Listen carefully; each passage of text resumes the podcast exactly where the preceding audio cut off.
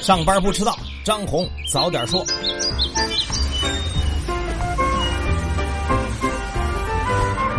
各位听友早，今天是三月四号，星期一，欢迎收听今天的张红早点说。新的一周上来还是说大事儿，第一件大事儿还是科创板，又是半夜，上交所发布了科创板企业上市推荐指引，提出呢，保荐机构应该按照科创板的定位要求，优先推荐三类企业。第一类呢。符合国家战略、突破了关键核心技术、市场认可度高的科技创新企业。第二类属于新一代信息技术、高端装备、新材料、新能源、节能环保以及生物医药等等高新技术产业和战略性新兴产业的科技创新企业。第三类互联网、大数据、云计算、人工智能和制造业深度融合的科技创新企业。科创板这效率很科创啊！这小编都不睡觉。昨天下午政协开幕，两会开始，咱们来听听来自两会的声音。先说委员代表，全国人大代表、腾讯 CEO 马化腾针对未成年人网络使用的情况，再次提出建议。他主张由国家牵头，在各企业现有的防控措施和家长守护平台的基础上，建立一站式的未成年人网络使用管理平台，并建议加快制定符合国情的适龄提示。嗯，上周呢，还有中国公司因为这个在美国被罚。另一边，BAT 的另一家百度董事长李彦宏委员提交了三个提案。第一个是希望加强人工智能的伦理研究；第二呢是完善电子病历的管理制度；第三是构建智能交通的解决方案。这是李彦宏第四次提交了关于人工智能的提案。加强人工智能的伦理，好事儿，但前提是人得先有。全国政协委员、新希望集团董事长刘永好表示，优质奶源基地的牧场用地供给严重不足，建议国家呢出台优惠政策，鼓励饲养区的政府提供更多建设规模牧场的用地指标，加大对种养结合和规模化饲养奶牛的资金支持力度。再来说两条学者的建议。全国政协委员、清华大学生命学院教授罗永章建议，要将防癌体检和分级诊疗相结合，也就是说，把防癌体检重点放到一二级医院去开展，以覆盖更多的人群，提高医疗资源的合理利用，并且呢，要逐步的将防癌体检纳入医保，鼓励民间资本参与，实现收支的良性循环。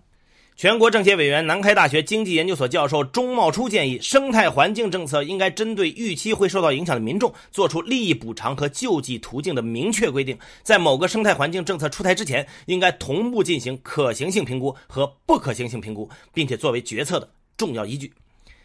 接下来，咱们进入两会的部长通道，听听部长们都怎么说。退役军人事务部部长孙少逞说：“今年呢，将着手制定十一部法规和十七个政策文件，其中的重头戏是《退役军人保障法》。如果进展顺利的话，今年下半年可以提交全国人大常委会审议。”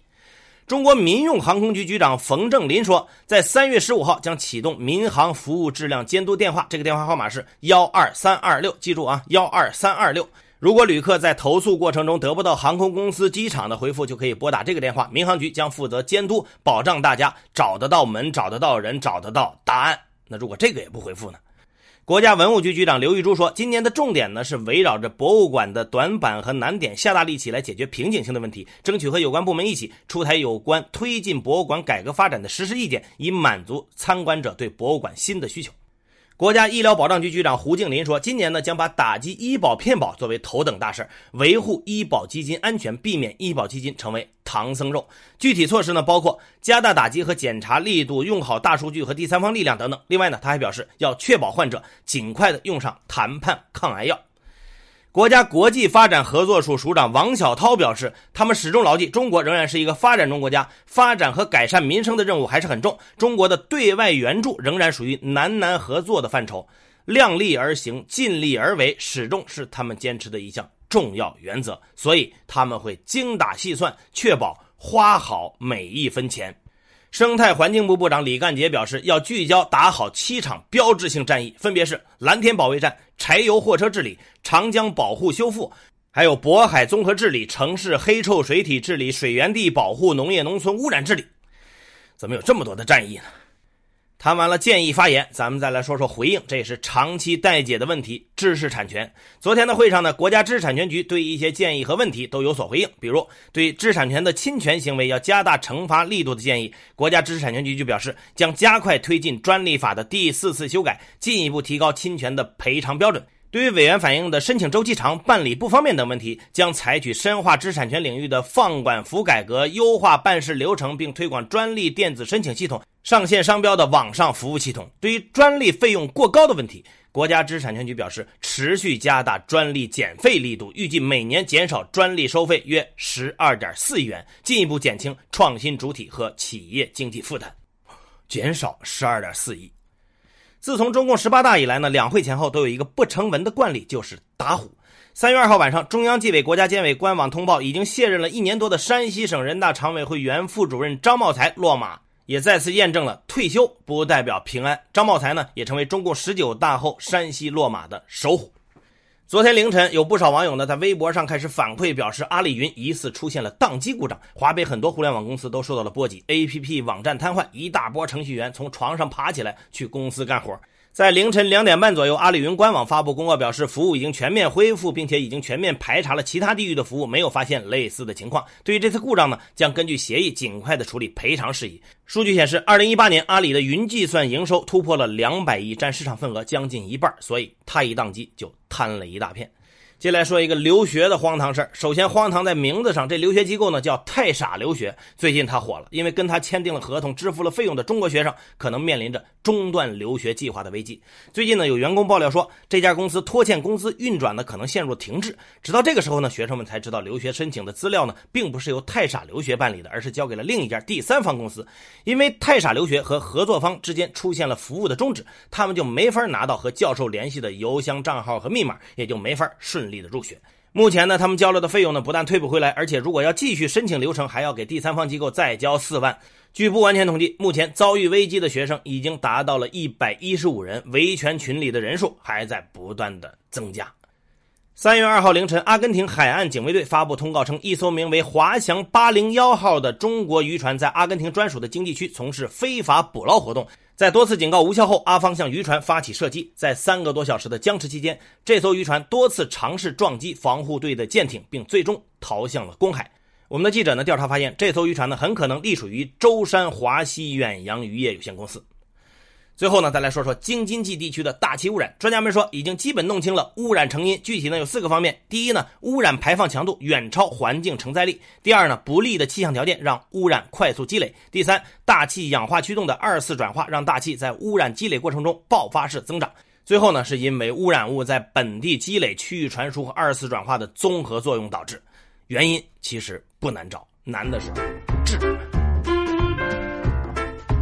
好，接下来关注今天的财新说，关乎资本市场增量改革重任的科创板正式启动了。那接下来应该如何落实呢？财新记者张瑜认为，科创板作为一项增量改革，中短期内出现不适应，甚至在部分情况下存在争议，都是有可能的。但重要的是，在面对争议时，监管能否保持定力，让市场的归市场，制度的归制度，保证政策的连续性和稳定性。怎样的科创板才算成功？就像华泰联合证券董事长刘晓丹设想的那样，要看全世界投资者眼里最牛的公司愿不愿意心甘情愿到这个市场来上市。这个市场是否能够把好的资源高效配给优秀的企业，帮助它成长，让投资者分享企业成长的收益，这是唯一的标准。